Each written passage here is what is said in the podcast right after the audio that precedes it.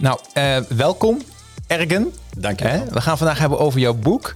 Um, wie gaat helemaal blij worden vandaag van deze podcast? Nou, ik hoop in ieder geval alle lezers die het al gelezen hebben. Ja. Want dan wordt het ook een beetje feest van herkenning. En uh, praten over het boek is ook altijd leuk. Ja. Maar ook iedereen die een beetje op zoek is naar een makkelijk boek met humor, uh, inspiratiebron. Waarvan je van, ik heb wel nu, zeker met deze feestdagen voor de boeg, weet je wel. Van, Ja. Ik heb nog wel wat energie en boost nodig. Nou, degene die die podcast gaan luisteren, die worden daar denk ik extra happy van. Nou, energie en happy, dat wil iedereen. We gaan naar de intro, zijn we zo weer terug. If you ready, let's go. Book and Helden podcast, powered by advertising heroes. Every weekend, read a book on management, marketing, or self improvement, then break it down. It's the coolest, yeah. Giving plenty tips and insight you won't find anywhere else, and it's so hype, yeah. If you ready, let's go. Book and Helden podcast, powered by advertising heroes. Woo! Ja, Boekenhelden, aflevering nummer 153. Het concept is heel simpel. Ik lees ieder weekend een boek.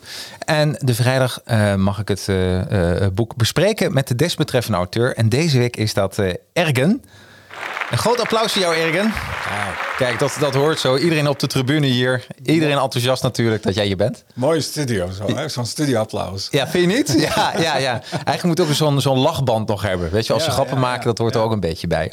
Eh Ergen, ehm, ja, je hebt een boek geschreven. Hartstikke mooi. Eh, mensen zien er ook een, beet, een beeld. Huispoezen en buitenkatten. Eh, meteen de eerste vraag. Eh, de poezen die erin staan. Eh, is, er eentje ook van jullie bij of van jou bij? Nee, heel verrassend genoeg. Ik ben helemaal niet zo'n poezenliefhebber. Oh. Maar het was de eerste analogie die in me opkwam toen ik een boek wilde schrijven over bepaalde type medewerkers of mensen. Ja. En je kent ook al die verdelingen van in kleuren. Je bent blauw, je bent rood. Ja, precies. De diskprofiel.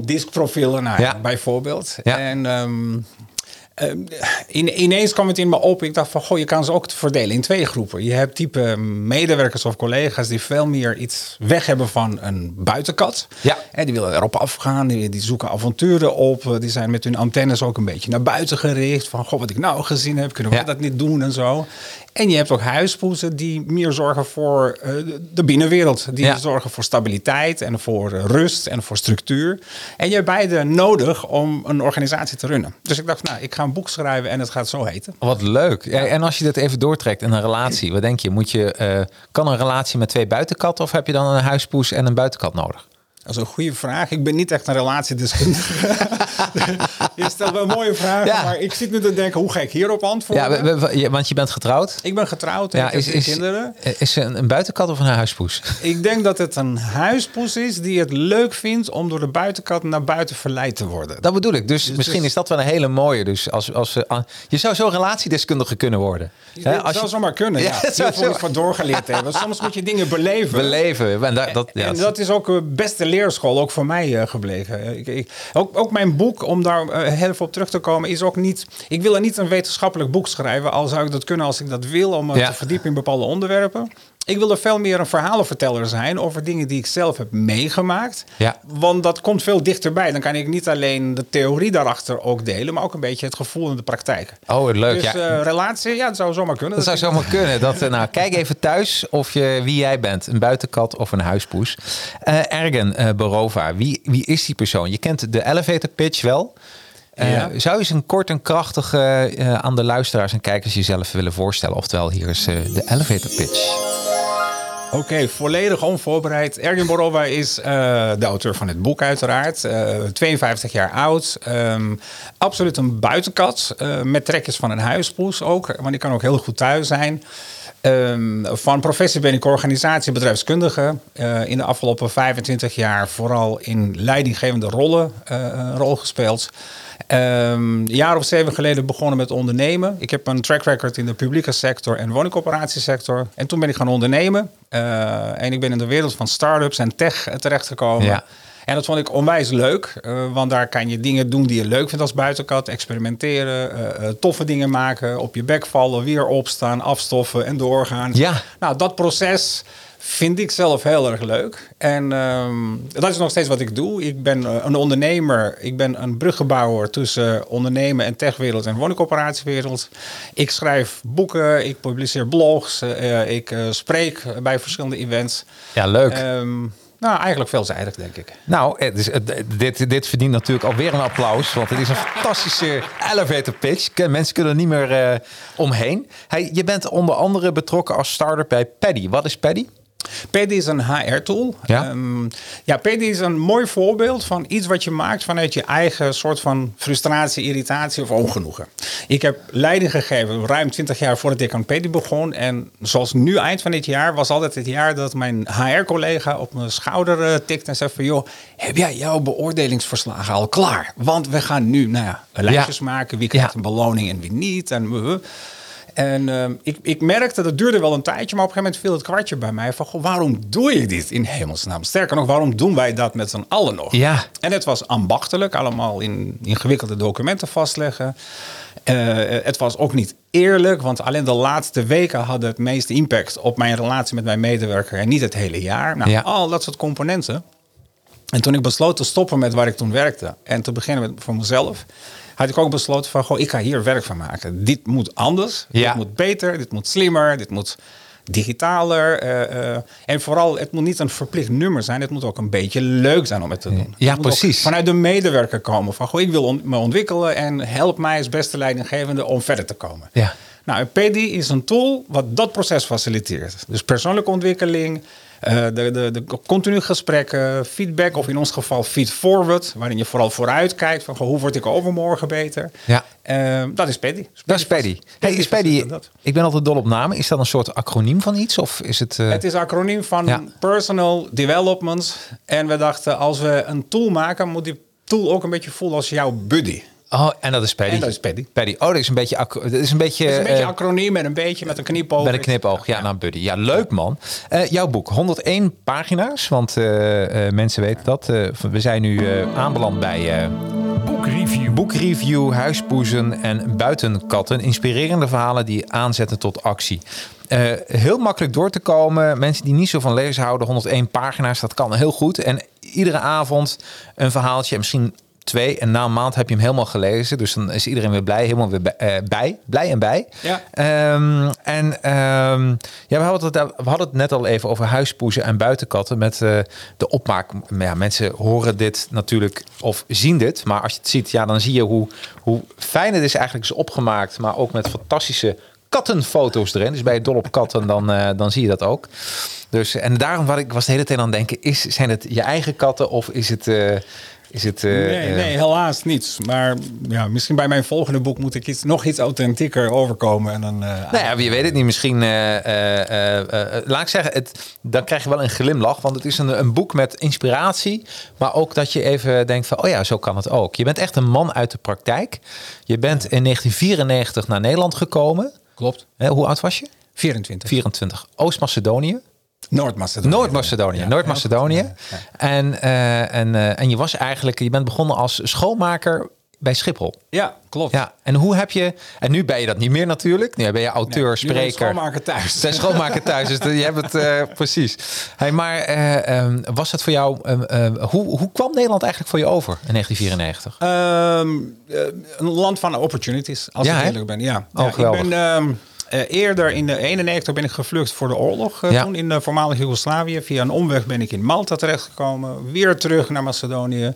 Eh, studie afgerond. Ik heb een Nederlands meisje. Had een Nederlands meisje. Daar ben ik nog steeds mee samen. Oh, wat goed. Dus de tweede vlucht was voor het meisje. Ja. En in 94 kwam ik dus op Schiphol aan. En ik kan me nog zo goed herinneren dat ik naar buiten kwam uit Schiphol. En ik zag de dynamiek van zo'n grote luchthaven. Al die auto's en vrachtwagens en treinen die allemaal...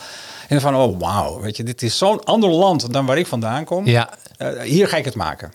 En eh, Goed. vier, vijf dagen later eh, mocht ik de aankomst al waar ik aankwam, mocht ik schoonmaken. Dus dat was een desillusie een beetje. Ik dacht van oké, ik had een ander idee van ik ga het maken. Maar het was, het was wat het was. Het was mijn eerste job. Ja.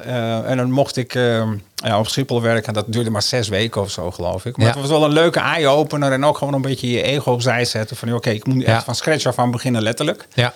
Nou, dus zo is dat begonnen. Ja, wat ik zo fascinerend vind, want dan, ik, ik heb dan een bepaald beeld van je in het, door het lezen van het hele boek. eh, eh, dat je zo eh, verder bent gekomen. Toch wel een stap hè? van de buitenland komen. De taal moet je dan nog leren. Ja. En dat heb je nou supergoed natuurlijk gedaan na al die jaren. Maar dat je zo verder bent gekomen. Wa- wa- Wat, wat zou de grote kracht zijn? Is dat je positieve energie?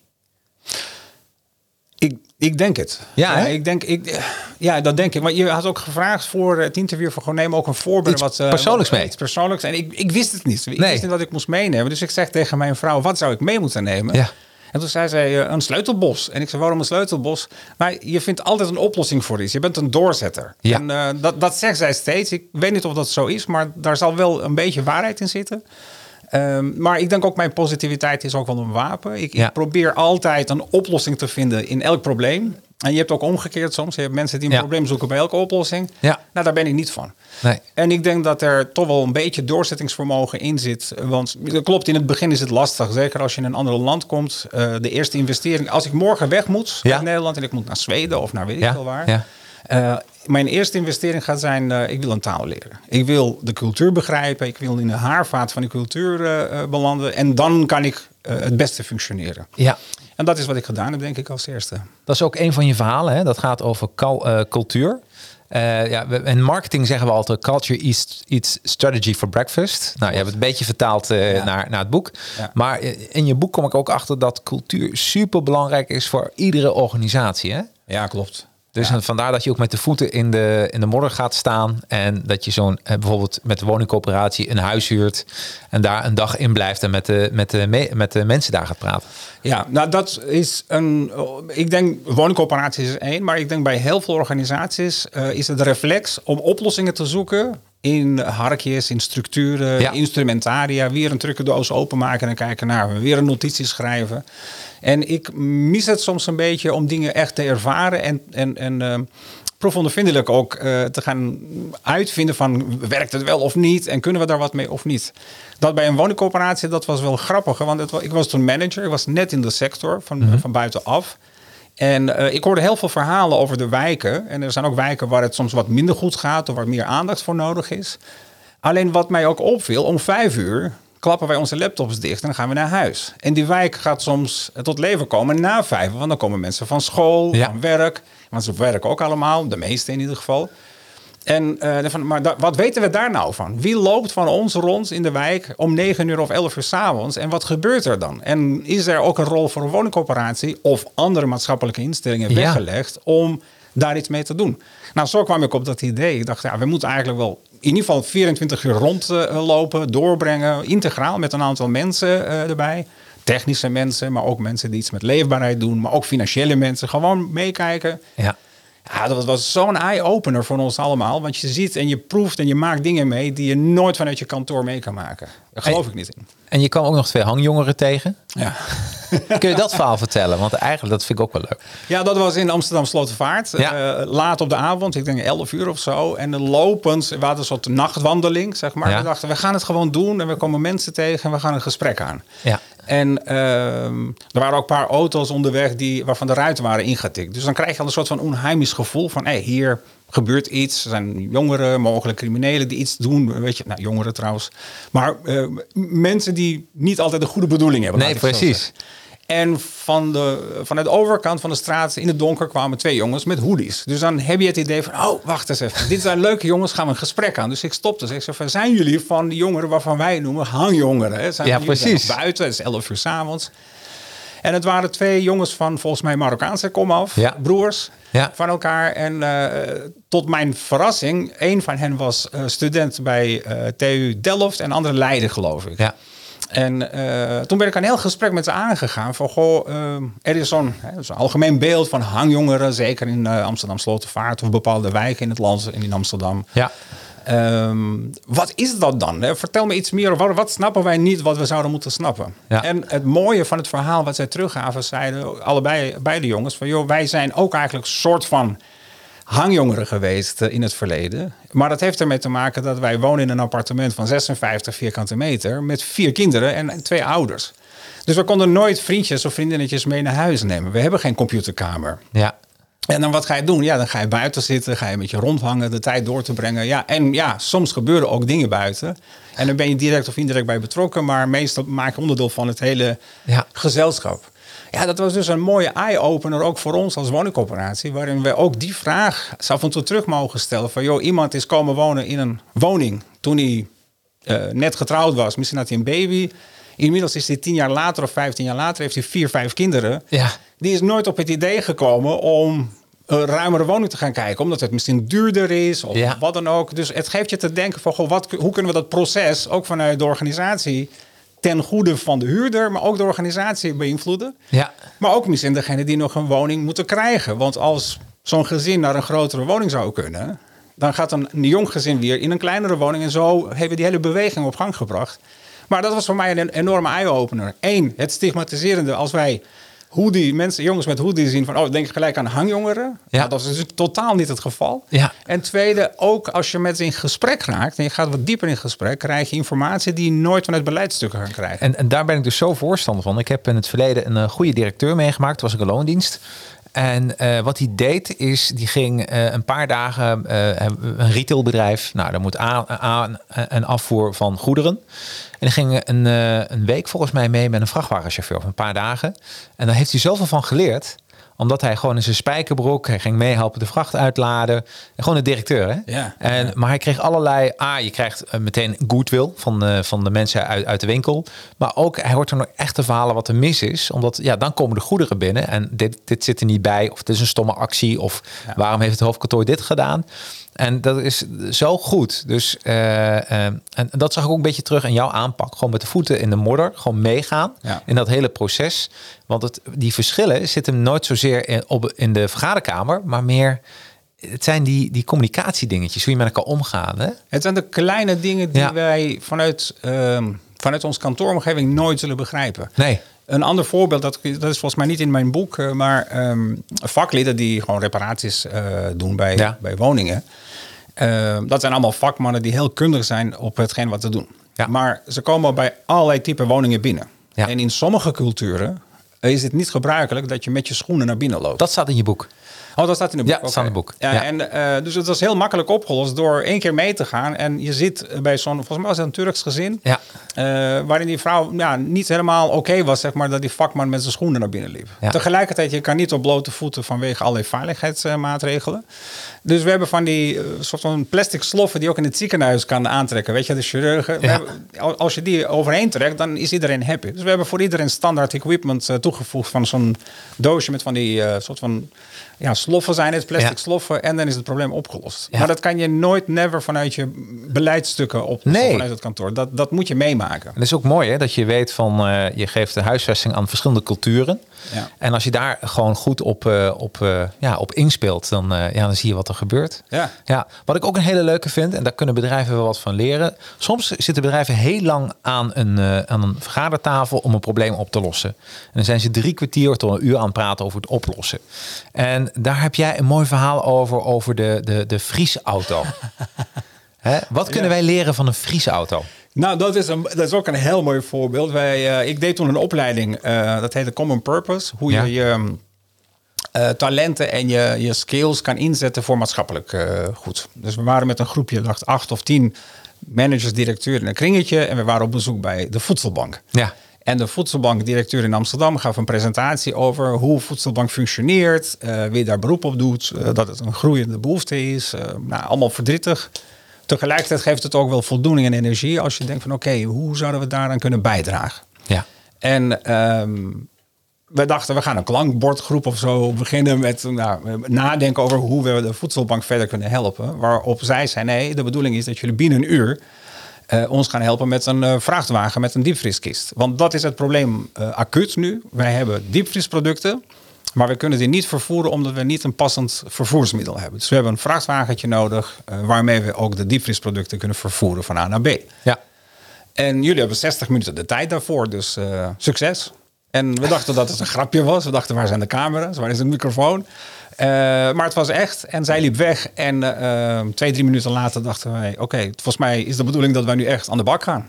en eh, er was geen structuur, er was geen eh, projectplan... er was geen klankbordgroep of zo, er was niks. Nee. Dus het plan was, bel zoveel mogelijk mensen uit je netwerk... en laten we kijken hoe ver we komen. Ja. En ehm, dan gebeuren de gekste dingen, want er zit tijdsdruk op. Ja. Maar er zit ook iets van ehm, eh, competitiecomponent in, waar iedereen wil het zelf opgelost Ja, hebben. tuurlijk. En er zit ook iets van, oh, het zou gaaf zijn als het ons lukt om de voedselbank te helpen met een acuut probleem. Ja.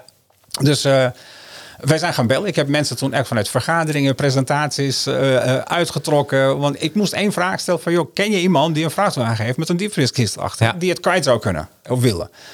En eh, nou, eh 10, 20 mensen gebeld, maar na een eh, verloop van de tijd, volgens mij zelfs na drie kwartier, stak iemand zijn hand op die zei van, ik heb het opgelost. Ik heb iemand gevonden die iemand kent, die iemand kent die op Schiphol Rijk een vrachtwagen eh, had met een diepvrieskist en we mochten het zo hebben. En de moraal van het verhaal is, inderdaad, soms kan je heel lang in de vergaderkamers eh, oplossingen zoeken en projectvoorstellen doen en notities laten schrijven.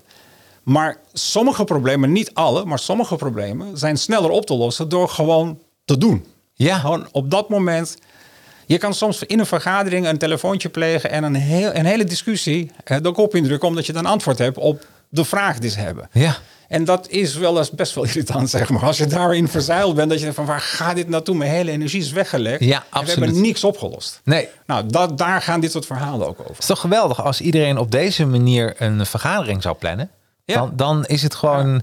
eh, eh, dan hoef je ook niet met elkaar in discussie. Zodra een discussie komt, dan denk je, hey, hier moeten we, die discussie moeten we gewoon aangrijpen om, eh, om de handen uit de mouwen te steken en wat te doen. Ja. Dus, hey, je praat veel, en dat, dat, maar ik heb water bij je neergezet. Ja, want heb heb dat, is, dat is belangrijk. Want, want we zijn nog maar net begonnen. Want jouw boek staat vol zoveel inspirerende verhalen. Ehm, wat ik ook een hele leuke vond, Ergen. ehm, eh, er komt altijd wel een moment in een organisatie, dan komt klantgerichtheid komt naar voren. Hoe ga je met je klanten om en hoe klantgericht ben je eigenlijk? En, eh, nou, en wat ik zo leuk vind is, jij eh, snijdt dat thema aan, niet alleen eh, op het werk zelf, in de vergaderkamer of erbuiten eh, in het werkomgeving, maar ook als je met elkaar een hapje gaat eten. Oh ja. En dat vind ik ook een mooie. Wat kunnen wij leren als jij een, een muntsaus met lamvlees gaat bestellen? Ja, ehm, kijk, klantgerichtheid is echt een onderwerp van gesprek volgens mij in alle sectoren. Ja. En ehm, het lijkt soms alsof er twee werelden zijn. Eén van de wereld van als wij zelf klant zijn, hebben we bepaalde verwachtingen en dan zijn we kritisch en zo. Ja. Maar als we aan de andere kant van de balie zijn, eh, dan gedragen we ons als een functionaris die een bepaalde rol invult. En dan denken we vanuit processen en systemen en niet vanuit klant. Ja. En, en, maar het, is, het kan soms dezelfde persoon zijn. Want ik weet zeker dat degenen die bepaalde rollen hebben, Ja. die te maken hebben met klanten, zelf ook klant zijn ergens. en Die hebben ook bepaalde klantwensen. Alleen ergens gaat dat niet helemaal goed. Nee, en dat heeft te maken ook met het systeemwereld waar we Ja. in zitten. Wij, eh, wij als maatschappij, maar ook als organisatie zijn gewend om dingen in processen te gieten. Dan wordt het makkelijk voor de medewerkers, want ze hoeven alleen maar dat proces te volgen. Ja. Totdat er iets gebeurt wat niet in het script van het proces past. En dan weten we het niet. Nee. En dat was precies het geval met het eh, lamsvlees. Ik had eh, de opdracht om iets met klanttevredenheid of klantgerichtheid te doen. Een projectje, een ideeën te genereren van hoe kunnen we onze klantgerichtheid verbeteren. Ja. En dan kan je al je processen weer uitvouwen en kijken of daar iets beters gaat en zo. Maar eerlijkheid gebied te zeggen dat ik dat niet ben. Nee. En ik had ook daar geen tijd voor en ik krijg er geen energie van. Dus ik wilde iets pragmatischer aan de slag gaan. Dus ik heb mijn groepje van vijf jongens waren er toen meegenomen in een restaurant om te gaan eten. En mijn opdracht naar één van hen was, naar Alex. Alex, jij gaat iets bestellen wat niet op de kaart staat. En eh, ik heb geen idee wat er gaat gebeuren, maar dat is de leerles. Ja. En dat ging helemaal fout. En dat was die lamsvlees met Hij wilde muntsaus. lamsvlees met muntsaus en dat hadden ze niet op de menu staan. Nee. Maar eh, die uh, serveerster toen de tijd werd heel erg ongeduldig, geïrriteerd. Die stelde eigenlijk nul vragen ook. Hè. Die Nee. zei van, goh, wat een gekke vraagje. We hebben 15, eh, 20 hoofdgerechten. Kom jij met de, met de 21ste, weet je. Ja. Had ook gekund. Of... Ik heb dat niet, maar eh, vind je het goed als ik kalfsvlees of een biefstuk maak met een vergelijkbare saus? Dan lijkt het een beetje, maar het is niet hetzelfde. Maar Ja. dan kan ik iets maken. Of kan ik je twee voorgerechten missen? Of hij Ja. moest even meedenken Even meedenken. nul meedenken. Er Ja. gebeurde helemaal niks qua meedenken. Zij willen gewoon een protocol hebben van... oké, er staat iets op de menu, bestel wat erop staat... en dan ga ik dat doorgeven aan de back-office, aan Ja. de keuken... en dan krijg ik hem door. Maar met alle andere dingen die ik, eh, waar, waar ik mee aanklop... Ja. gaan zij dat niet voor me doen. En Nee. dat is ook een beetje de verbinding front-office, back-office. Ja. Zij moet een klant nu tevreden houden... En de keuken, als zij komt met een lijstje van... joh, die meneer wil iets anders dan, eh, dan we op de menu hebben... zeggen ze, ja, jeetje, weet je wel, wat zit je nou te doen? Ja. Ik snap dat wel, maar soms gebeurt dat wel. Mensen kunnen eh, een bepaalde allergie hebben of mensen kunnen een bepaalde behoefte hebben. Ze kunnen Ja. gewoon, weet ik veel, aan de medicijnen zitten. En Ja. joh, ik mag dit niet, maar mag ik dat wel? Of hè, denk eens even mee. Ja. Dus dat liep uit de hand. En op een gegeven moment moest ik dat experiment stoppen. Ik zei, nou, bestel maar nu wat er op de kaart staat en we gaan evalueren hoe dit ging. En het sterke vond ik van Alex, die toen eh, opzichter was eh, bij een woningcoöperatie. Alex zegt, eh, Ergen, dit ben ik. Op mijn dagelijks werk Ja. is dit wat ik doe. Ja. Ik vertel niet hoe we het probleem oplossen. Ik Nee. vertel hoe de procedure loopt. Ja. En waar ze wel of geen recht op hebben. Want bijvoorbeeld om jou als eh, buitenstaander van de coöperatiewereld een, een voorbeeld te geven. Keukens gaan in de coöperatiewereld 20 jaar geloof ik. Ja. Maar sommige keukens hebben gewoon zwaar leven gehad. Want ze hebben meerdere huurders gehad. Misschien ook een lekkage. Misschien ook bepaalde eh, omstandigheden waardoor het sneller is afgeschreven. Dus er wordt wel eens aangebeld van... joh, mogen wij een nieuwe keuken hebben? En het antwoord is nee, want u zit op 17 jaar. Moet u nog drie jaar wachten. Ja. Ik snap dat ergens. Kan je zeggen, ja, it makes sense. Want je kan niet aan iedereen een keuken geven die dat belt. Maar het is ook de angst. Ze denken dan dat iedereen gaat bellen voor een nieuwe keuken. Maar dat gebeurt ook niet. Nee. En tweede is, bekijk een beetje de context. Eh, ik heb ook wel eens een verhaal gehad van iemand die hangkastjes wilde hebben voor zijn keuken extra. En we zeiden, nee, dat kan niet. Maar hij zegt, ja, ik heb vijf kinderen. We, we kunnen, we kunnen al de eh, spullen niet meer in kwijt. Nee. En hij zegt, oh ja. En dan kan je dat wel doen. Dus het is ook een beetje luisteren naar wat wil nou iemand? Ja. Van waaruit wilde dat? En, en op welke manier kunnen wij onze processen organiseren om die klant te helpen? Ja. Zonder direct bang te zijn om een president te scheppen voor alle anderen die het mogelijk gaan vragen. Ja. Want als het uit te leggen is, dan is het ook goed te doen. En en dit vind ik zo grappig. Want weet je wat het is? Iedereen die eh, een proces verdedigt, die wil zelf ook goed geholpen worden. En die zijn ook dan kwaad op processen. Hè? Ja. Van eh, waarom, waarom moet het nou zo, zo, zo, zo, zo moeilijk gaan? Ja. En, het is, en we hebben er allemaal mee te maken. En toch, ja, ik vraag me ook wel eens af, hoe komt dat nou? Hè? Dat zal angst kunnen zijn, dat je dan bang, bang bent van, eh, dat kan iedereen. Maar er moeten toch, er moeten meerdere redenen zijn waarom mensen toch aan die processen vasthouden. Dat kan vermoeidheid in de functie zijn. eh, Dat kan eh, gebrek aan inspiratie zijn. Ja. Dat kan gebrek aan verbinding met de, met de klant of de buitenwereld zijn. Ja. Een heel recent voorbeeld. Ehm, ik had een bestelling van mijn boek, een paar, do paar dozen. Eh, alleen mijn dozen waren stuk. Dus ik ging met een stapel boeken naar zo'n punt. eh, om niet verder te noemen welk bedrijf. Daar gaat het niet om. Maar het gaat mij even om het voorbeeld. Met de vraag: hebben jullie een passend doosje voor mijn eh, boeken? Ja. Dat hadden ze. En omdat ik niks bij me had, zei ik van gewoon mag ik ook een, een, een klein stukje plakband om het dicht te plakken, zodat hij niet openbarst ergens Ja. onderweg. Ja. Ja, nee, dat kunnen we niet doen. Ik zeg maar, waarom dan niet? Ja, als we zo beginnen, dan wilde iedereen een plakband hebben. Dus ik kijk om me heen en er was niemand. Het was negen Nee, uur nee, ochtends. Ja, en ik geweldig. denk niet dat mensen in de rij staan voor de plakband van het bedrijf. Nee. Maar eh, dit was pure mindset van iemand Ja. die gewoon geen zin in had. Nee, nee ik heb En zo ja, je mag het wel kopen. Ja. Ja. nee, natuurlijk mag ik het kopen en dat ga ik ook doen. Maar ga ik nu niet hier doen. Dan ga ik dat bij de buren doen. Dat was Ja. bij eh, een andere, eh, andere winkelketen. Heb ik hem ingepakt en weer teruggestuurd. Het irriteert mij gewoon puur het... eh, het voelt voor mij een soort van disconnected zijn van de klant. Ik kom daar wekelijks, want ik heb bestellingen of pakketjes of wat dan Ja. ook. En ik denk van ja, waarom zou je zo'n reactie geven? Wat Ja. denk je nou? Je? Absoluut. Nou, ik heb hetzelfde meegemaakt. Eh, twee weken geleden. Ik was bij eh, Post NL, zo'n afgeefpunt. Ja. En ik had een pakje, maar ik kon even geen goede plakband vinden. Dus ik had alles klaar. Dacht, weet je, ga daar wel naartoe. Die hebben wel een plakband in die eh, vraag even, mag je dicht plakken? Dus ik kon daar naartoe. Ik zei van, ja, ik heb een pakketje, maar ik, eh, ik kom ergens vandaan. Ik kon geen plakband vinden. Kun je het voor mij dicht plakken? Toen zei ze, ja, daar beginnen we niet aan. En toen keek ik haar en ik zei, maar hoe, hoe krijg ik dit probleem opgelost? Nou, zegt ze, ik kan het wel voor je dichtplakken, maar dan moet je wel een rolletje tape kopen. Ik heb het wel gedaan. Ik was 3 euro kwijt, of 4, weet ik veel. En dan eh, eh, daarnaast dan een Action, die hebben het voor 50 cent. We- dat maakt allemaal niet uit. Maar toen dacht ik wel van, wat, wat grappig dat je... dat, dat je meteen wordt gezien als een soort profiteur. Terwijl ik daar ook mijn tijdschriften vandaan haal. En mijn, Ja. eh, en mijn Ja. stripboeken en noem het maar op. Ja. Dat ik denk van, eh, ja, dat is... En, het, en dan wordt er zo even gedacht. En net alsof... En net wat je zegt, dan zie je ook niet heel veel klanten in de zaak. Het is gewoon van, en we hebben een klant best wel vervelend. Ja, en ja, ik denk profiteur, ja, dat, dat, gaat, dat gaat niet in me op. Want, Nee. want dat, dat, ik vind dat ingewikkeld als iemand zo al zou denken. Ja. Want ik denk op het moment dat iemand jou of mij in dit geval, we hebben kennelijk hetzelfde meegemaakt. Ja.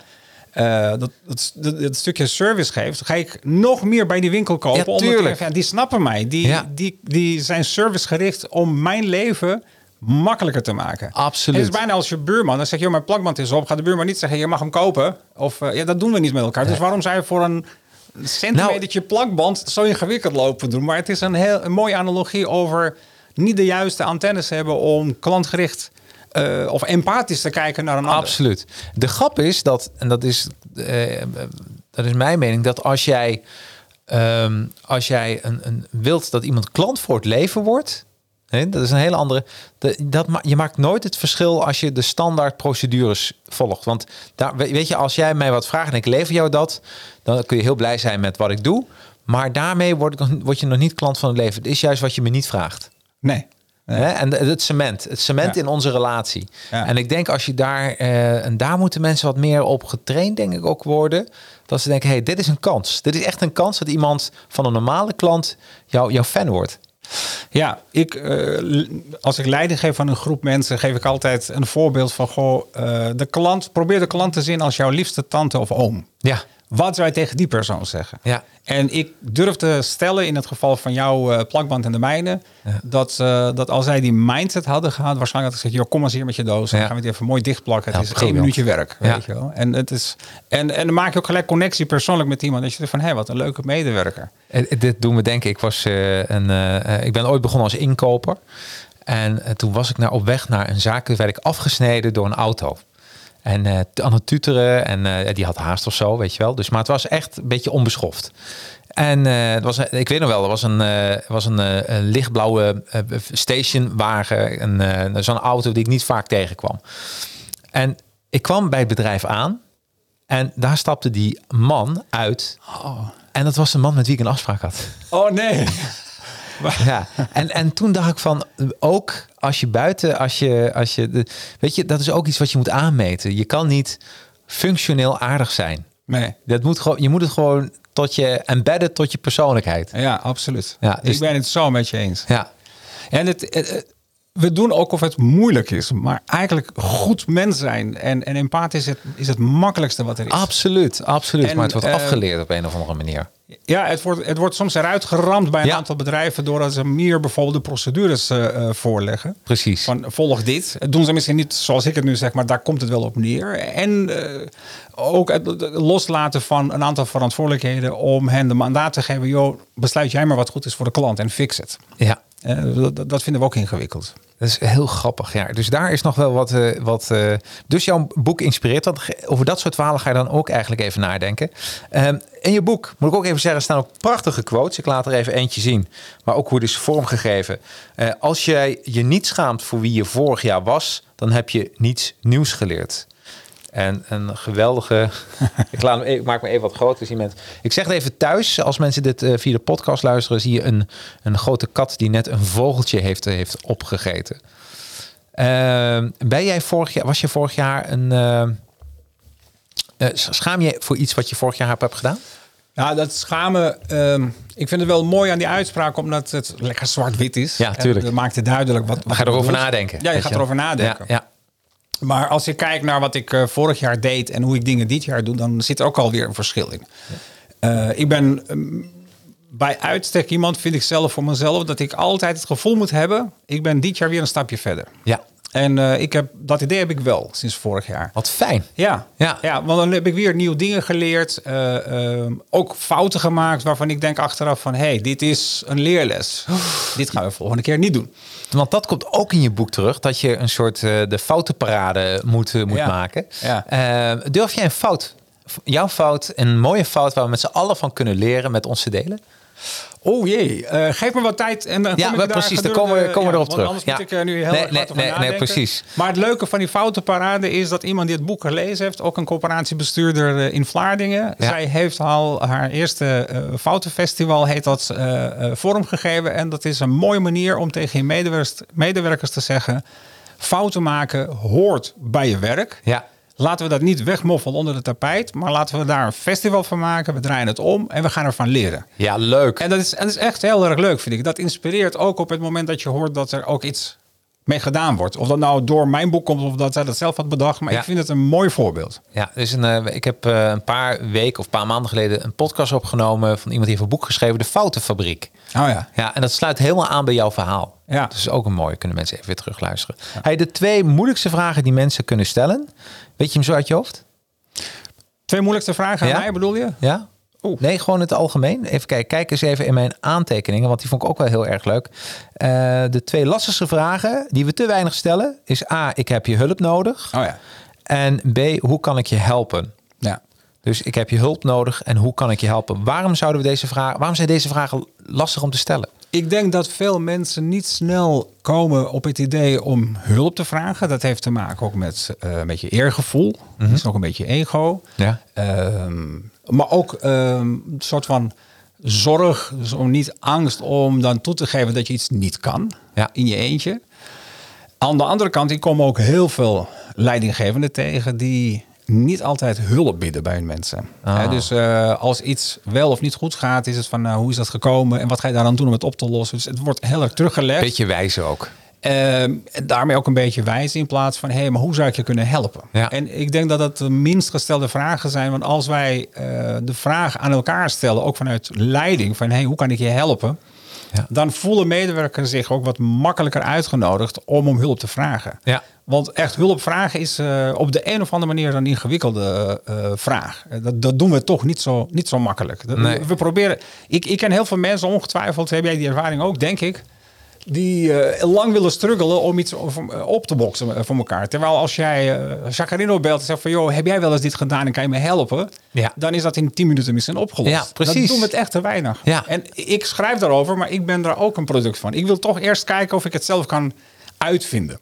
Ja. En, en dan, al- als, het, als ik bepaalde grenzen van irritatie bereik, denk ik van oké, nee, nu moet je bellen. Bel maar iemand, vraag om hulp, want dit ga je niet meer redden. Nee, nee, ik vind En dat... het, het voorkomt ook heel veel gedoe. Want je was laatst ook weer dat er eh, veel burn-out is eh Ja. afgelopen jaren. Dus het stijgt weer enorm. En dat heeft te maken met werkdruk aan de ene kant. Maar ook met deze twee vragen. Heeft hij op tijd om hulp gevraagd? En is er op tijd hulp aangeboden? Ja, nou mooi. Ja, weet je, naar, naar iemand zo wijzen en even iets verder de hand op de schouders, maar een kleine beweging, maar is echt een wereld van verschil. Ja, absoluut. En wat ook een wereld, als we dan over kleine beweging hebben, eh, eh, of eh, korte secondes, 1,8 seconden. dan hebben we het over hè, de, de 1,8 seconden van geluk. Kun je ons meenemen? Want dat schrijf je in je boek, 1,8 seconden van geluk. Ja, ik vind het eh, zelf een mooi voorbeeld. Ik ben Ja. eh, fan van Apple-producten. Ja, ik ook. Wie niet, zou je Ja, bijna precies. zeggen. Of degenen die het niet kennen, die, die missen denk ik ook wel iets. Dit is geen reclame voor Apple. Maar ik vond het wel heel erg leuk om te leren van hen. En daar kunnen heel veel sectoren iets van leren. Ja. Ehm, nou, degenen die de Apple-producten kennen, met name de iPhones, de- die zitten verpakt in een mooi doosje. Ja. Eh, eh, Apple denkt niet alleen aan een mooi product, het moet ook state-of-the-art technologie hebben. En het moet er goed uitzien van binnen en buiten. Maar ook dat doosje waar die uiteindelijk mee vervoerd wordt en bereikt de eindklant, moet ook kloppen. Ja. En in het daar hadden ze een heel apart projectgroep voor. Van bedenken ze een goede verpakking hiervoor. Een verpakking wat recht doet aan, aan die excitement van het hebben van een iPhone. Ja. En ehm, het mooie van de manier waarop zij dat soort onderzoeken doen, is niet klanten vragen: Nou, we hebben zes doosjes, eh, ga maar een kruisjeslijst vullen van wat vind je het mooiste, beste, leukste. Nee, ze worden bedraad met allemaal eh, hartfilmpjes en eh, allemaal draadjes, wa- waardoor ze allemaal metingen doen. En de opdracht is: Nou, ga maar die verpakkingen openen. En je hoeft niks te zeggen, je hoeft geen lijstjes te vullen. Op basis van jouw hartslag en je bloeddruk en, en al dat soort dingen Ja. kunnen ze precies weten welk doosje op welke manier eh, geopend wordt en welk valt het best in de smaak. En wat blijkt nou? Ja. Dat een verpakking van, van een iPhone het beste is op het moment dat je hem openmaakt. En je hebt wel eens dat die vacuüm Ja, die, die dat erin zit. dat die- doosje even- Ja, precies. ja. Dus dat, dat, dat, is, eh, dat is de laatste stap om kennis te maken met je mooie product. Ja. En, en het moet precies 1,8 seconden zijn. Dus op het moment dat je hem omhoog trekt, dat vacuüm, en dan dat Ja, ja. is 1,8. Is die korter, mis je de excitement. Is die langer, slaat hij om in een irritatie. Want dan denk je van, nou, dat duurt me te lang. Ja, precies. Geweldig, hè? Ja, dat, en ik vind het een mooi voorbeeld van... je moet dus ook wel goed begrijpen hoe je, eh, de- de- je klant denkt... hoe, hoe eh, een brein werkt, eh, met, Ja. met, met ook neuroscience. Nou hebben niet alle bedrijven daar ook de middelen voor... net als Apple, om dat echt tot op het bot uit te zoeken. Maar je kan van Apple leren. Kennelijk zijn er wel eh, bepaalde touchpoints... om het maar zo te zeggen, in Ja. klantreis... Ja. Waardoor ik kan zeggen, ook maar dit stukje gaan we even be- beter maken. Hier Ja. gaan we even wat langer bij stilstaan. Dit gaan we goed uitzoeken en daar gaan we iets mee doen. Ja. En ik maak die vertaalslag ook regelmatig in de sectoren waar, waar ik wat meer verstand van heb. En dat zijn ook de woningcorporaties. Op het moment dat iemand een woning huurt, ook al is die heel lang op de lijst uh, heeft hij gestaan om die woning te krijgen. Uh, tien jaar moet je wachten om een woning in Amsterdam te krijgen, zeker in de sociale huur. Ja. En dan ben je er eigenlijk eindelijk zover en mag je de sleutels hebben en er gebeurt helemaal niks. Het is Nee. een soort anticlimax. Ja, dat schrijf je ook in je boek. Krijg je een, een, een document mee met heel veel papieren. Ja, zo'n dikke map met dikke allemaal map. papieren die je nooit Precies. meer gaat lezen. Nee. Want wie doet dat? Nee, Ik dat precies. Nee.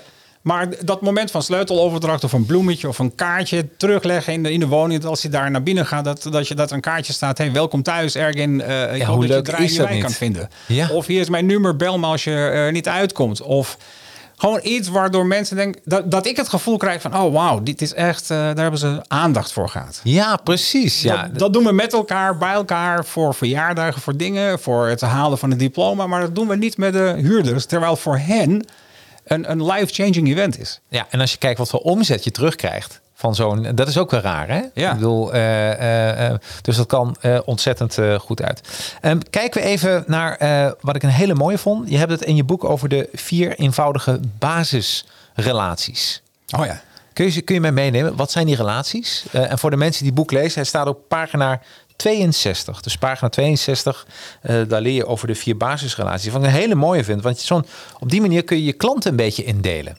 En de medewerkers. Zeker. Medewerkers, klanten, maar ook eh, vrienden, vriendinnen, familieleden. Ja. Ja. Nou, eh, kijk, de meest optimale relatie Ja? van allemaal is een relatie waarin twee mensen gelijkwaardig zijn aan elkaar. Ja. Als ik hier tegenover jou zit nu met een, voor een interview, Ja.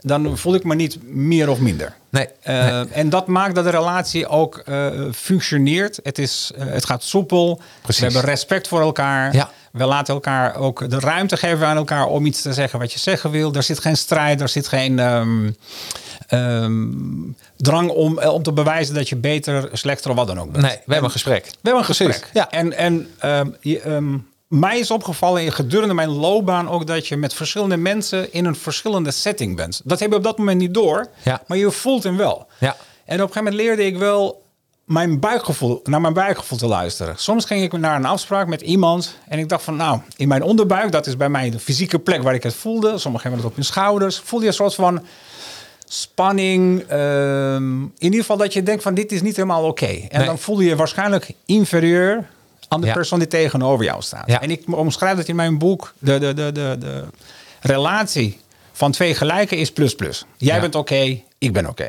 Ja. Pardon.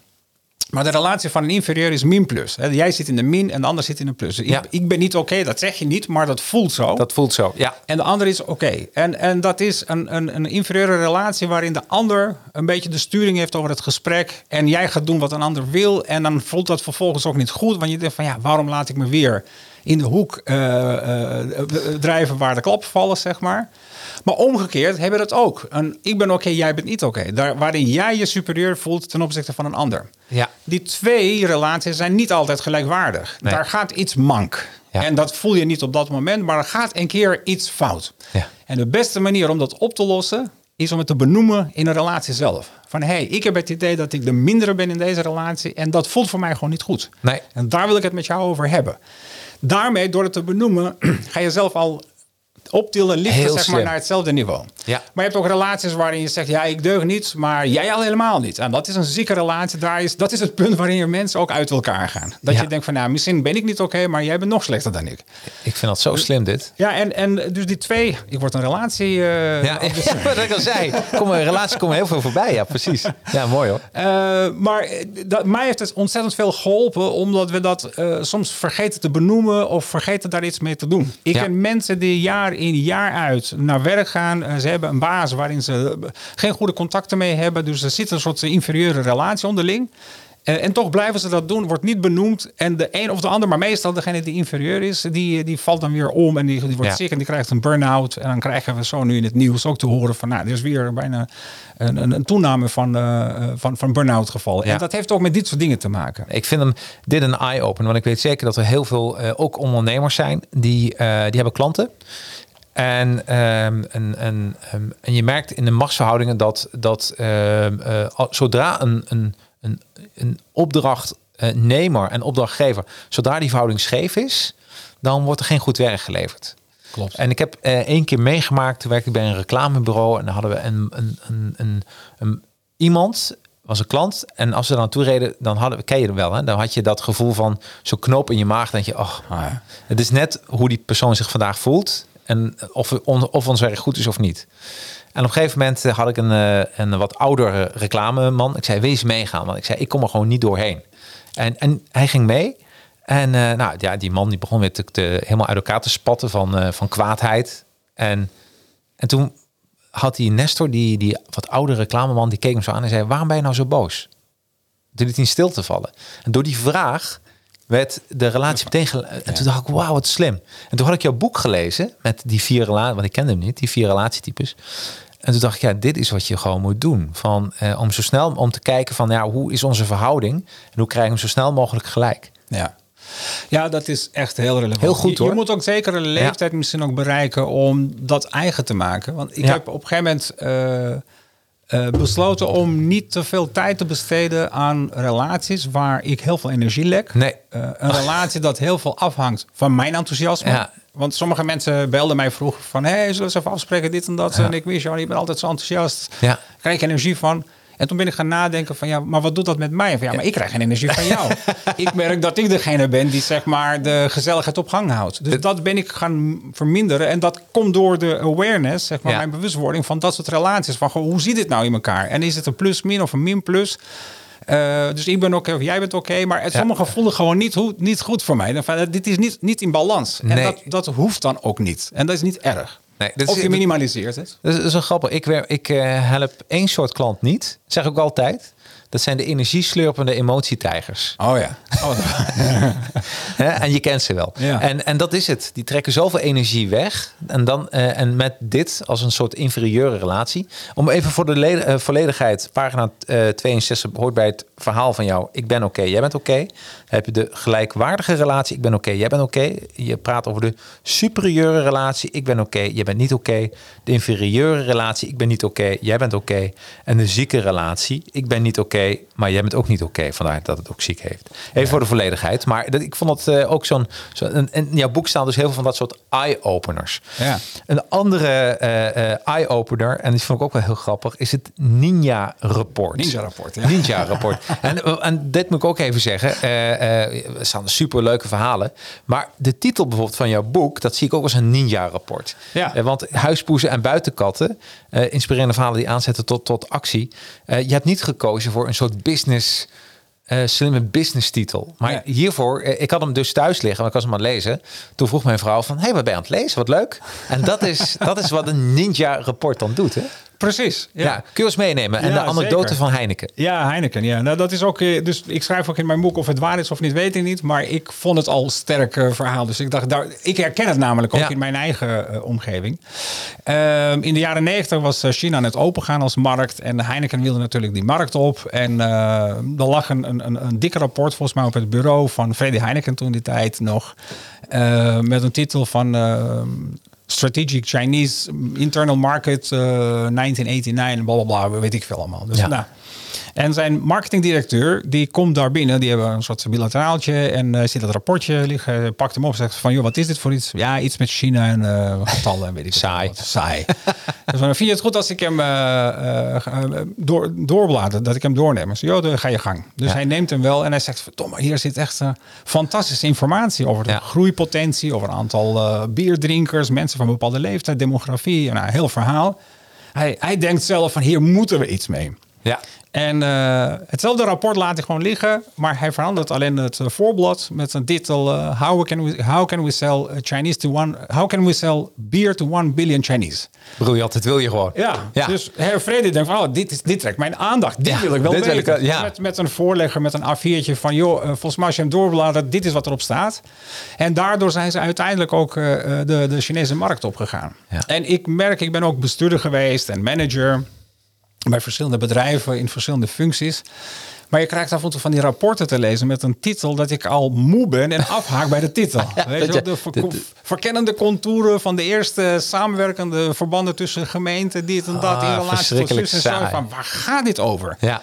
En daarom kwam ik daarop, dacht ik van, joh, als je het gewoon, eh, eh, hier is een ninja-rapport. Ik Van ninja-rapport, dat wil ik, dan ga ik in ieder geval het openen en dan ga ik kijken. Ja. Dus de moraal ook van dit verhaal is: maak het ook een beetje. Hè, je noemt het ook videosnacks, wat we Ja. van deze podcast ook gaan Precies, maken. Maak ja. het ook een beetje snackable. Ja. Eh, Mensen kunnen niet altijd hoofdgerechten eten. Zeker als je manager of bestuurder bent. Je, Nee. je bent dan volgevreten met al die ingewikkelde rapporten. Ja. Dus maak het voor jezelf als schrijver makkelijk, maar ook voor de lezer. Zeker als dat eh, mensen zijn die veel rapporten moeten lezen, maak het ook een beetje snackable. Geef het een leuke titel, eh, maak het een beetje catchy, gooi er een beetje marketing sausje omheen. Want dan wordt iedereen happy van. Want ik zou als bestuurder ook wel, als ik bij een woningcorporatie ben, hoe kunnen we woningen verhuren aan eh, eh, deze mensen in drie dagen of zo? Weet je, da- dan denk ik van, oh, dat, dat wil ik wel weten. Ja, precies. Eh, maar niet ingewikkelde rapporten waar ik ook helemaal mijn energie weglekt. Nee, kan dus- ook met mij te maken hebben hoor. Dat Nee hoor, dit, dit vindt dus iedereen. En sterker nog, in, in mijn vak, de reclame marketing. je hebt dan, misschien heb je boek ooit wel, wel eens gelezen van Daniel Kahneman. Die dan schrijft over, over systeem 1 en systeem 2 van je hersenen. Nee, ken ik niet. Nou, eigenlijk doen we in de reclame doen we alles dat alles wordt beslist met sy- systeem 1. En dat betekent dat is eh, automatisme, is eh, impulsief, Ah, ja, is eh, dat we niet lang over hoeven na te denken. Zoals als je dadelijk naar, naar huis toe rijdt, dan ben je niet echt aan het nadenken over autorijden, maar dan ben je over andere dingen aan het nadenken. Terwijl als je net auto leert rijden, dan, dan, Denk dan, je alleen maar aan. dan denk je alleen maar aan. Dat is systeem 2. En wat je bij marketing en reclame moet doen, is zoveel mogelijk op systeem 1 gaan leunen. Want uiteindelijk doen we daar alle beslissingen mee. Want de homo economisch bestaat niet. Ja. En, eh, en de grap is, zo'n rapport, zo'n saai rapport is echt eh, geschreven door een systeem 2 persoon. Die zegt van ja, dit zijn procedures en is belangrijk. Terwijl een, een, de normale mens, hij zelf, die sy- systeem 2 persoon, gaat ook geen systeem 2 dingen lezen. Omdat uiteindelijk gaat het toch allemaal van, zit het in je eigen systeem 1. Dat impulsieve, dat automatisme. En dat is eigenlijk wat de reclame ook is. Dus Ja. dat is altijd, dat is wel grappig. Dus ik las het en dacht van, ja, dat Herkenbaar. slaat, ja, dat is heel herkenbaar. Ja. Dus ik, wil, ik wist dat niet, van, tenminste niet van die duiding van systeem 1 en 2, maar wel de gedachte daarachter herken ik wel. En wat ook heel veel mensen in de business to business Ja. denken dat alle besluiten rationeel worden genomen. Terwijl eigenlijk is er heel veel emotie daarachter. Absoluut. voor de tent, voor de vent, voor het geluid, voor de kleur, voor nou, eigenlijk alles wat er omheen. eh, want het zijn ook mensen die de, de, de decision makers. En die Ja. willen ook zaken doen met mensen die ook bij hun bedrijf of hun product of hun eh, brand identity passen. ja, Maar de, de denkfout is vaak, als we dat rationaliseren tot op het bot, dan snappen ze het tenminste, weet je wel. En, en zo werkt het dus niet. Dat is ook mijn ervaring. Ja, nee, absoluut. Dus eh, ook heel herkenbaar. Ehm, eh, wat, je, je hebt het boek wel goed doorgelezen. Dat, ja, ja, maar dat zeg ik. altijd. Mensen Ja. eh, denken altijd van, is dat zo? Ja, maar absoluut. Ik lees hem altijd van kaft tot kaft. En dan ga ik er een week over nadenken. Ik denk van, hey, dit is leuk om... eh, want dan ga je dat ook in je eigen... Want ik maak ook altijd aantekeningen. Ja. En eh, heel vaak, ook van jouw boek, gebruik ik dan ook weer mijn eigen presentaties naar mijn klanten toe. Want Oh, zijn, eh, ja, dus ik zou zeggen, eh, als mensen iedere week gewoon één boek lezen, moet je kijken wat het doet met je business ook. Ja. Wat super scherp. Ik zou zeggen, vooral doen en Ja, elke week een ander Ja, boek. Ja. is gewoon goed. En aantekeningen nemen. Dat, dat zou Ja. ik altijd aanraden. Doe dat wel. Want eh, vooral als je het geheugen hebt zoals ik hem heb, dan is het ook hoor. Ja, een goed geweten is te wijt aan een slecht geheugen, zeggen ze. Oh ja, die moet ik onthouden. Die ga ik meenemen. Ja, absoluut. Ehm, even kijken. Dan heb je het over. eh, eh, je schrijft dat inspiratie en irritatie leidt tot Oh, innovatie. Ja. Eh, Hoe, Ja, hoe komt dat? far. Ja, dat is echt. Kijk, eh, innovatie, innovatie heeft twee bronnen. Ja. Ehm, of zijn er mensen die soort van in hun DNA eh, code hebben waarin staat: jij moet de wereld verbeteren, jij moet nooit rust hebben. Nee. Voordat je oplossingen vindt voor bepaalde problemen. Dat zijn jongens en meisjes die bij TU Delft studeren en die komen met de meest fantastische ideeën. Eh, mensen die dat ook heel erg van nature hebben. Maar organisaties, als organisaties zeggen, ja, wij moeten ook innoveren. En wat er vaak mee bedoeld wordt, we moeten wel met de tijd meegaan. Is Ja. nog niet eens iets van disruptiefs bedenken. Ehm, gebrek, eh, als we dat willen doen, wat, wat er aan ontbreekt, is een ingrediënt wat, wat irritatie of frustratie heet. Ja, ja, ja. Want dat is een beetje de bron van, daar, daar zit de brandstof van, van de beweging. Ja. En dat is niet alleen met innovatie, maar het is ook met ontwikkeling, vernieuwing. Eh, vaak willen we dat ook om rationele dingen. We moeten meer van dit en minder van dat. En eh, Ja. wat als we nou zus en zo doen. Maar Ja. het is allemaal eh, heel erg gerationaliseerd. We gaan de processen optimaliseren. We gaan de basis op orde hebben. Dat soort Ja. termen hoor je heel vaak. Maar wat je wil, is dat iemand zegt... Verdorie, weet je wel, aan 2022 moet dit toch beter kunnen. En ik irriteer me aan het feit dat wij nog steeds puntje, puntje, puntje op deze manier doen. Wat het dan ook is. En ehm, ik geef ook lezingen over het hele land, over het boek of over andere dingen. Maar Ja. het zijn dit soort thema's. En een van de dingen waar ik, die ik als voorbeeld neem, dat is ook heel erg eh, tastbaar, is een eh, pot met Nutella. Ik weet of je wel eens eh, Nutella eet. Jawel. En als je die pot, als je de deksel opendraait, dan zit er nog zo'n folie eroverheen. Ja, klopt. Zo'n gouden folie. Zo'n gouden folie. Ja. En wat ik mis, is een, een lipje aan die folie, zodat ik hem op een ordentelijke manier open kan maken. Ja, ja. En, ik kom, en dan vergeet ik iedere keer. En dan kom ik tot dat punt en van, oké, en nu dan? En dan Ja. moet ik met mijn vingers zo doorheen prikken, wat ik niet fijn vind. Nee. Of moet ik eh, een voorwerp hebben, een mesje of mijn sleutelbos. En dan ga ik daar even omheen een beetje schrappen. En het, is een bedrijf met volgens mij eh, 60 miljard euro aan omzet.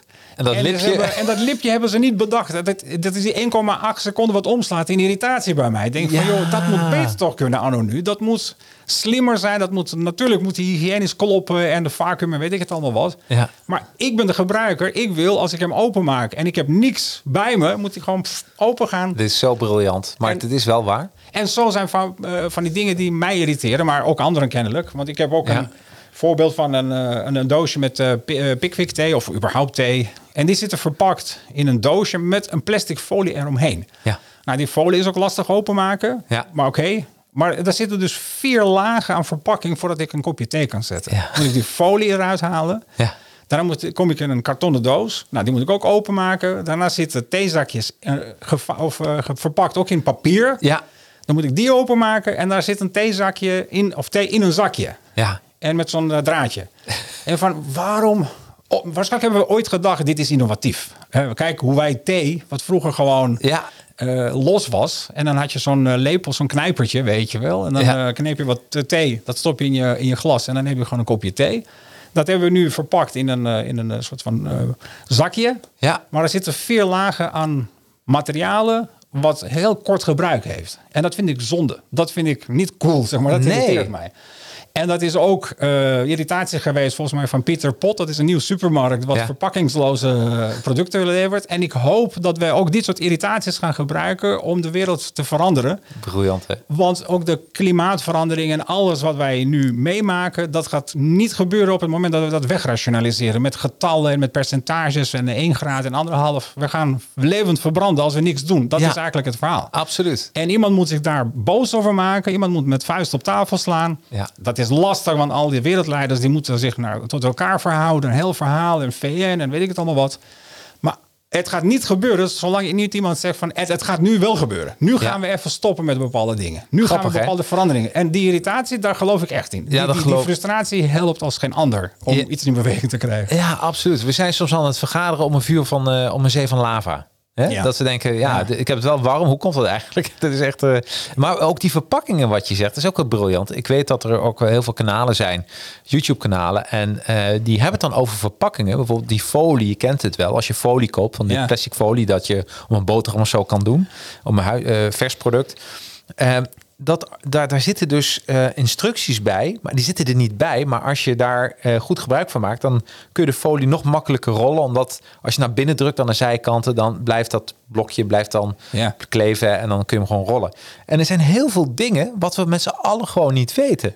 Dat je denkt van, hè, dat, dat, dat is een keer door iemand bedacht, maar we, vervolgens gebruiken we het niet en dan leidt het weer tot irritatie. Dus ook een beetje opvoeding van, van, eh, opvoeding van je mensen van, ja, vertel dat er wel even bij. Ja. Ja. En je kan ook een irritatiefestival organiseren bij eh, bedrijven. Ja. Dus van welke irritaties hebben jullie op werk? Ja. Of irritaties van klanten, nog beter. Ja, Niks klantonderzoek over wat goed gaat, Nee. dat weten we wel. Maar wel- wanneer irriteer jij je in de contacten met onze organisatie? Waar zitten de touchpoints dat je zegt van ja, nu gaan mijn nekhaar omhoog. Nu gaan mijn nekhaar omhoog. Dat is wat je moet doen. Dus Absoluut. precies waar je, waar je werk zit. Ja, leuk hoor. Ja, en, dit, eh, en dat kunnen mensen meteen doen. Als ze maandag op kantoor komen, het meteen Ja, even groep. irritatiemeeting. Een irritatiemeeting, dat is gewoon leuk. zit je dwars? En dan moet er ook veiligheid zijn binnen de organisatie om dat te mogen zeggen. Gewoon, wat vind je gewoon bloedirritant hier? En ik Absoluut. neem, ik neem van mij aan, er gaan een paar punten uitkomen. Vergaderingen zijn te lang. Ja. Eh, eh, we discussiëren te lang per onderdeel. Eh, je krijgt dingen hier niet voor elkaar omdat je allemaal eh, hiërarchie hebt en notities Ja. je schrijven. Nou, maar prima, doe dat en vervolgens doe daar wat mee. En, koop een paar leuke cactussen in een potje en geef dat als beloning als iemand de leuke stekeligheden ontdekt. Ja. Leuke, toch? Waarom niet? Mooi, ja. toch? Ja, Ja. superleuk dit. Ehm, eh, en als laatste, want we zijn er weer bijna tot uur heen. Ja, dat zei ik al. Dat gaat snel, hè? Echt niet normaal. Pagina 70, ook voor de mensen die het boek hebben, staat een hele mooie quote van Elon Musk. En Elon Musk die zegt daar in die quote: Als je geen fouten maakt, leer je niet snel genoeg. En ook weer met een van, ik laat ook nog even zien, een fantastische foto erbij. Nou, complimenten voor de opmaker, voor de designer van het boek. Ja, alle complimenten naar Danny, mijn eh, designer. Heel goed. Dus Danny, eh, je bent een held. Dus dat mag ook wel gezegd worden. Ja, dat is Toch? Ja, heel mooi. Hey, ja, als je geen fouten maakt, le- leer je niet snel genoeg. Dus eh, veel fouten, praat erover, staat ook in je boek. Eh, kijk wat andere bedrijven doen. Liever niet in je eigen eh, con- concurrentieomgeving. Maar kijk eens naar buiten wat Coolblue doet, wat Google doet. Hebben we nog niet over gehad. Nee. Maar mensen moeten het boek maar gewoon kopen. Dat denk ik. En helemaal aan het einde, is ook een aanrader, zie je de tien merken van innovatieve organisaties. Ben je benieuwd wat die tien zijn? Die staan op pagina 92 en ook daarin een boek kopen. Ik zet wel in de show notes een link van het boek, zodat mensen het kunnen kopen en kunnen doornemen. Ehm, en we, we hebben zoveel dingen niet behandeld, maar het het is een boek met heel veel inspiratie en met veel tips. Dus superleuk. Ja, makkelijk te lezen. Ben ik nog iets vergeten dat je zegt, nou Jacques, dat zou ik nog even graag... eh, Nee, ik, ik maak wel eens grapjes over mijn boek. Misschien is het een van de weinige boeken die je ook achterstevoren kan lezen als je wil. Oh ja, als je wil kan dat, absoluut. Als een soort manga. Ja, ja dat kan. Hey, ehm, we hadden het nog even over je fout. Misschien ben je nog niet eh, eh, dat je denkt, daar moet ik nog even over nadenken. Zullen we eens afspreken dat je daar anders een blog over schrijft? Oh, dat lijkt me een hele Dat is leuk. Kunnen mensen ook naar jouw LinkedIn-pagina? Dan ga ik een foute blog maar, Ja, eh, ja. schrijven. Vind ik een goed idee. Volgens mij, je bent heel toegankelijk. Dus mensen even met jou willen connecten, kan dat. En Doe dan, dat eh, via ja. LinkedIn. Ja, acht- aan de achterkant van mijn eh Ja, boek daarom. een QR-code. Scan die, link mij en dan eh, hebben we contact. En, Kijk, ik maak hem eh, even wat groter. Als mensen dit zien, eh, als je dit ziet, dan kun je gewoon nu de QR scannen. Ik hou hem even zo vast. Plop, en dan ga je met je mobiel naar de, Ja, de mobiel van Ergen. En zo niet, dan zoek hem even op. Dus dan komt het helemaal goed. Hey, hartstikke bedankt. Graag. Leuk gesprek. bedankt. Ja, dankjewel. Eh, zeer inspirerend. En, eh, ja, en tegen iedereen wil ik eigenlijk zeggen, volgende week zijn we er weer. Ben je benieuwd wie dat is? Kijk dan even op eh, boekenhelden.nl, coming soon. En dan zie je hem voorbij komen. En nog even een vraag van, eh, vond je dit een leuk gesprek? En je bekijkt het, of je beluistert het op Spotify, geef even een paar sterretjes. Beluister je hem via Apple Podcast, kun je een geschreven review achterlaten. Ehm, en ehm, ja, dat zou ik helemaal top vinden. Tot volgende week. Hoi. If you ready, let's go. Book and held in podcast, powered by advertising heroes. Every weekend, read a book on management, marketing, or self improvement, then break it down. It's the coolest, yeah. Giving plenty tips and insight you won't find anywhere else, and it's so hype, yeah. If you ready, let's go. Book and held in podcast, powered by advertising heroes. Woo!